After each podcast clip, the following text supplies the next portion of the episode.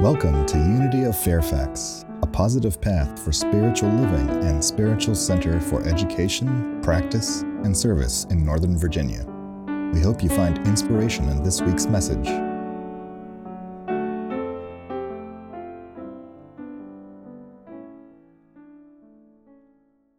I was invited by Ron and the group today, the community, to um, share in this wonderful Easter service. So that's what we're doing this morning. We're sharing the message and we're sharing what it is that we're all here celebrating.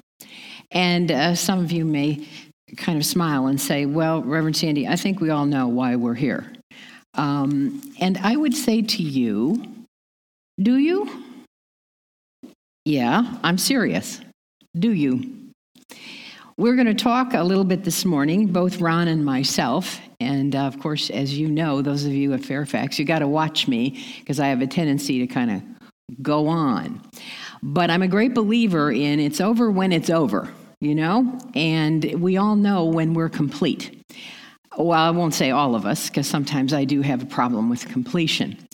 But let's talk about completion here as we move into this time of crucifixion and resurrection. And they go together, my friends.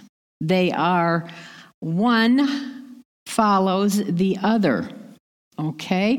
And they don't just happen once on Easter Sunday. And some of you know this, and others, this may be new news. And it may be somewhat clarifying to those of you, all of us, myself included, that do experience crucifixion and resurrection regularly. And I have noticed, especially in these times that we live in right now, these very challenging times, that they happen more frequently. And I'm not sure if that happening has to do with either the speeding up of time or I have come to realize that crucifixion and resurrection do go almost hand in hand, if not hand in hand. Um, it's very important to clearly understand that, I think, because if one does, then one can see the signs as they are coming at you. And some of those signs are with eyes that suddenly become wide open. And that is part of our learning. That is part of, uh, uh, shall we say, our resurrection of understanding. So, what I'm going to ask you to do this morning is I'm going to extend an invitation to each and to all of you um, to understand and accept the embodiment of the Christ in you. Now, that is our second principle in unity, and many of us have a hard time getting our head and our hearts around that. But the Christ is embodied, is in you, in each of you. That is what we teach in unity. And it is that embodiment that is up to us to demonstrate in this world. How do you demonstrate the Christ in you, the divinity within? That is individualized as we are an individual expression of the Christ within. But the invitation from me to you this day of Easter, this Alleluia, this Easter consciousness, is a simple one. Can you accept and do you accept the embodiment of the Christ, the divinity that is in you? And are you willing to reflect on how you are called to demonstrate that in our world? How does that show up for you? Will you be, as the term goes, reborn today? Will you be living a resurrection today, tomorrow, after possibly going through a crucifixion? Easter is when we in Christianity and other traditions celebrate the resurrection of Jesus. And you know the story. I read to you part of that story where the stones in front of the tomb were rolled away. What are the stones? Metaphysically, sometimes we believe that the stones are obstacles and they have been rolled away. And the resurrection comes when we understand that those stones are rolled away because we are our story of resurrection we have rolled the stones away. We have said, as the Bible expression, phrase, scripture goes, Get thee behind me. I will make the crooked way straight. That is the Christ in you. That is your Easter consciousness saying, I rise, I rise. I'd like to read a little something to you um, from Walter Starcke. I don't read from Walter Starcke very often. Uh, Walter Starcke is a friend, or was a friend, he's no longer with us, of uh, Joel Goldsmith. And Walter, in 1998, said the following Your whole life and mine has been preparing us for this very moment in time. And that can be said about everyone on earth. All that has transpired in our lives has brought us both individually and collectively to this evolutionary Easter. He goes on to say, We have been given the tools to work with. So, by understanding what Easter symbolizes, each of us can release our own sense of personal inadequacy and move joyously into this new dimension. And that's something that I wanted to bring to you. Easter is something that we have celebrated in our culture and other cultures, both materially as well as spiritually. And I'm speaking to you today about a material um, demonstration, if you will, of a spiritual of a spiritual Easter. And that spiritual demonstration comes with the understanding that when we see with the eyes of God, when we see from our divinity to our world and into our world and into ourselves, we are in an Easter consciousness. And what I bring to you from Walter Starcke is he wrote this in 1998, and he said, We were right on the cusp of this moment in time, this Easter in 1998. And his words sound so very familiar for Easter 2021. We have had an extraordinary year and change, have we not? We will have this year to contemplate to decide whether or not we will, in fact, rise from whatever has happened to us, through us, and in us in this time of um, crucifixion and resurrection. And so I say to you, it's interesting that this happens over and over again. And it happens to us individually. It is, as Ron said in the meditation, it is our story. It is our story, yours and mine. And Jesus is the way shower of the demonstration of how we move in and through crucifixion and resurrection with grace, with the understanding that the divinity of God is within each and all of us. And so let me just say this to you. I ask you a couple of questions. Are you ready for your resurrection? Do you believe you're having a resurrection? Do you rise from the difficulties and the challenges that may be in your life? And are you ready to see with the eyes of God? Do you remember when I read to you about Mary? And she didn't see Jesus at first. She saw the gardener, or who she thought was the gardener. And then, as soon as she heard the calling of the Master, Mary, she saw she understood with the eyes of the heart. And she moved immediately, without reservation, without clarification, forward to tell the disciples what she had seen. And that, my friends, is Easter consciousness. Are you seeing in everyday life, and this is what I call bringing it on home, do you see with the eyes of God? And here's what I mean by that. When you meet someone and they appear to you to be a tad brittle on the outside, they're harumping. They're not quite with the program. They're, they're just not, don't seem to be rather nice today. Or they could be flat out rude. How do you receive that? Do you receive it just as I expressed it? How rude. Or do you receive it with, a demonstration of the Christ in you. And that demonstration might be, How are you? Oh, I'm sorry to hear that. Or, please, could we just try it another way? In other words, there's a softness that comes from you and your divinity that can meet the challenge of someone who is demonstrating the appearance of not being happy, but being possibly in fear. The question is not about them. The observation is not about them. It's about you in the moment. Are you in your Easter consciousness? Are you receiving the divinity in them? And are you expressing the divinity in you? See, my friends, you've heard this expression before. We are not here to set it right. We are here to see it right. And many of us hear that. We can repeat that lickety split. But do you live it? Is it part of your Easter consciousness? And do recall, I said Easter happens all the time. We choose this time to place significance on it.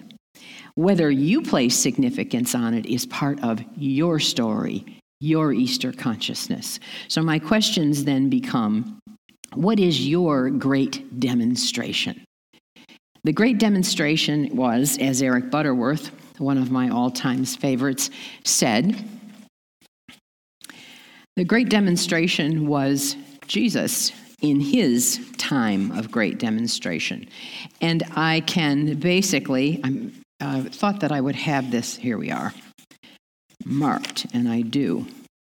Actually, I have it marked in several colors, so I'm sure that I'll find it, right, as I have. This is the keynote of the great demonstration of Easter. You are divine. Okay, folks, that's it. That's it in a nutshell. You are divine. The question then becomes do you accept that? And how do you express that? And this is the part I like about Butterworth. No matter what you have thought of yourself, no matter what you have done in your life or with your life, no matter how limited your experience has seemed to be, you are divine.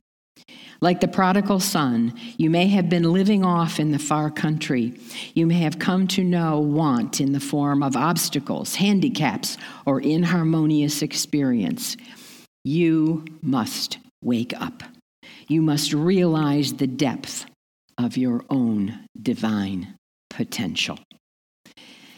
With God, all things are possible.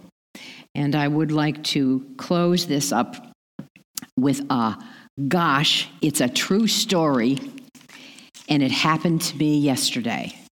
And while it may seem rather mundane, I assure you that every one of us that were involved in this little um, drive through experience, we were all seeing each other and the situation as maybe you have experienced. So here's how it goes in a um, will not be named drive through restaurant that I went to yesterday.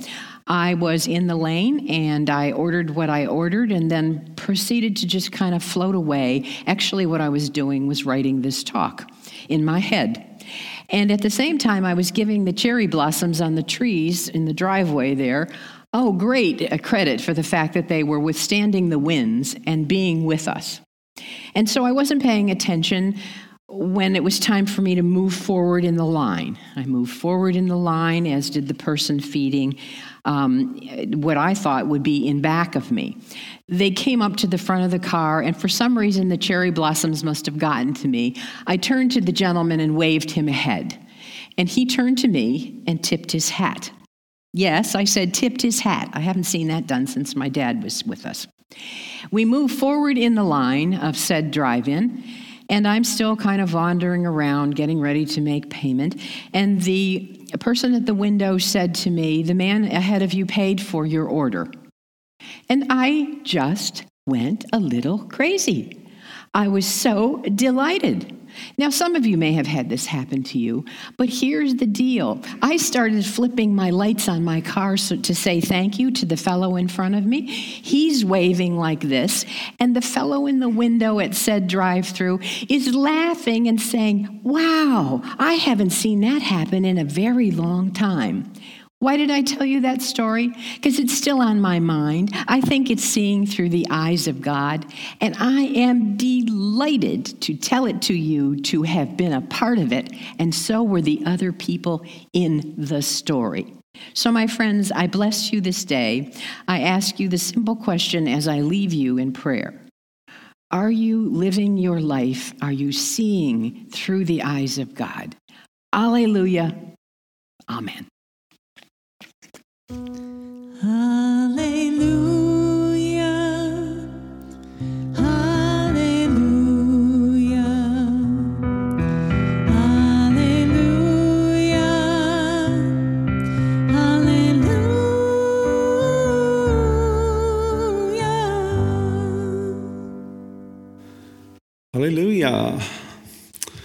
Well, apart from Easter Sunday, that's not a word very often sung here in Unity, though it has deep metaphysical significance. I remember growing up Roman Catholic, there was an Alleluia verse sung in every Mass every Sunday, year round, except during the Lenten season. And it was there as a reminder that this Easter story of passing over was not just a remembrance of moments or characters in biblical history, the Israelites' journey from slavery to freedom, and Jesus' journey from the cross to the grave to resurrection and to new life, but as a reminder that this Easter story is our story and is always unfolding within and through us. Unity co founder Charles Fillmore explained Easter metaphysically as the awakening and raising to spiritual consciousness of our I am or Christ nature, the truth of us regardless of appearances. He understood resurrection, suggesting that there had been a falling short of that divine standard and the necessity of being restored and revived. And he spoke of Alleluia metaphysically as a whole of humankind's spiritual nature lifted up in knowing that of God within, or our I am or Christ nature, and in thanksgiving, not just for that knowing, but for our allowing God to be God in, through, and as us. That knowing, that allowing is transformative. It raised Jesus from the dead, and it raises us to new life and to new vision. Fillmore explained that every time we rise to the realization of eternal indwelling life, making union with God mind, the resurrection of Jesus takes place within us, and we become an inhabitant here and now of a new heaven and a new earth. This Easter or Passover process of life, death, and resurrection and new life is an inside out job. First in consciousness, and then as the quality of our thoughts, feelings, and beliefs are raised up more and more in alignment with our God nature, our outer lives become more and more an outpicturing, a mirroring of that resurrection consciousness. In her book, In Search of Belief, Sister Joan Chittister writes the real lesson of resurrection may be its strangest, strongest one. When Jesus died, hope died. The apostles grieved the death of Jesus. The public was scandalized. The synagogue said good riddance to a troublemaker. The entire enterprise collapsed. But in the end, out of apparent failure, came new life, stronger than it had ever been before. And so too for us. When one phase of life ends, a new one arises if we do not spend too much time grieving the one before, if we allow new grace to flow through us, if we accept the fact of the, that the third day, that moment of ultimate incidence, is an ordinary moment of time turned Christic, turned salvific, turned new. Resurrection strikes failure to the core.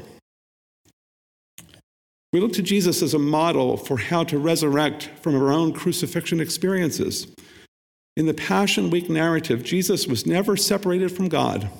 And although he surrendered his physical body, he emerged from the experience as the embodiment of Christ's consciousness. In our own struggles, we go through some semblance of these steps, but neither are we ever separate from God, although the process we are in might mirror the anguish that Jesus went through.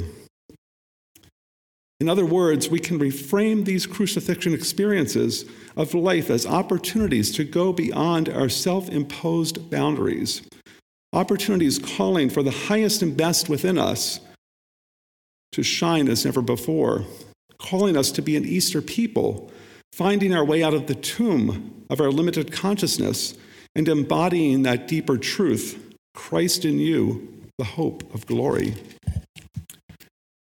The Easter story is a reminder that no matter what seems to happen to us, it does not have to be the final word. We can look beyond appearances and recognize that there is a divine plan unfolding. Our task is to hold on to that vision until our life bears witness to truth that liberates us and sets us free. When we realize that the Christ is not a person, but that part of God in all of us, we become fully aware that Jesus, the man, is not coming back. The Christ presence is within us and returns when we allow it to be the activity of our awareness. When we do, we live with that awareness. That which is within us is greater than that which is within the world. Friends, the entire universe is asking that we be our true selves. To do so, we must go within to that which is real, indestructible, has never been born, and can never die. One of the most important questions we can ask ourselves is What am I? The answer determines our self concept, which influences the boundaries of our personal growth and development. There is but one presence, and that presence is within you. When our attention is on it, it begins to express as our life, our real life. And when that is our self concept, we will be able to say, as Jesus did, when you see me, you see the presence that sent me, and you will experience Easter every day of your life. Unity Minister Eric Butterworth wrote, I have a feeling that there is something in the Easter story that says to each one of us, I want to live in you. I don't want you to just talk about it. I don't want you to sit back and sing songs about it and listen to the story and go your own way and say, ho hum, another Easter. Let's go out and see the people on Fifth Avenue. I want to live in you. I want to raise you from death to life. I want to help you find the way from defeat to victory. I want to be a process in you from sickness to health, from failure to victory to success. I want to live in you. So, this Easter or resurrection experience is not limited to one day a year. In the words of Thich Nhat Hanh, awakening is always arriving. And so, with that awareness, let's close with an affirmation of this Easter consciousness that is always arriving. And I invite you to close your eyes, unless you're driving, to drop into your heart and to make these words your own.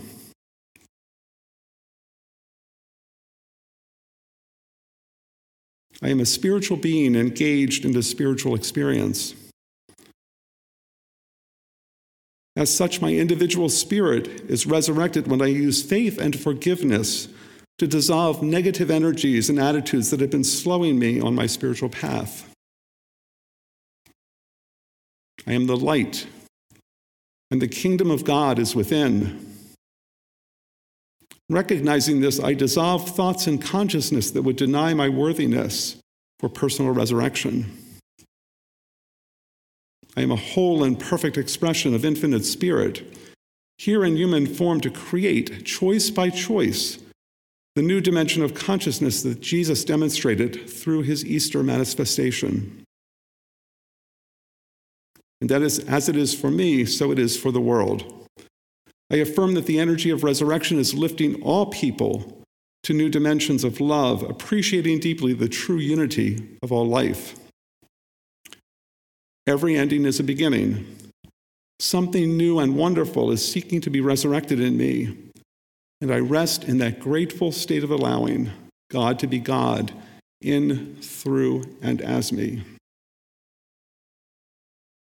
We are an Easter people and our song is Alleluia. Be the resurrection, friends. That's your homework.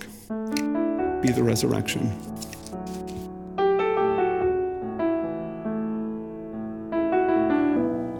Thank you for tuning into Unity of Fairfax podcast.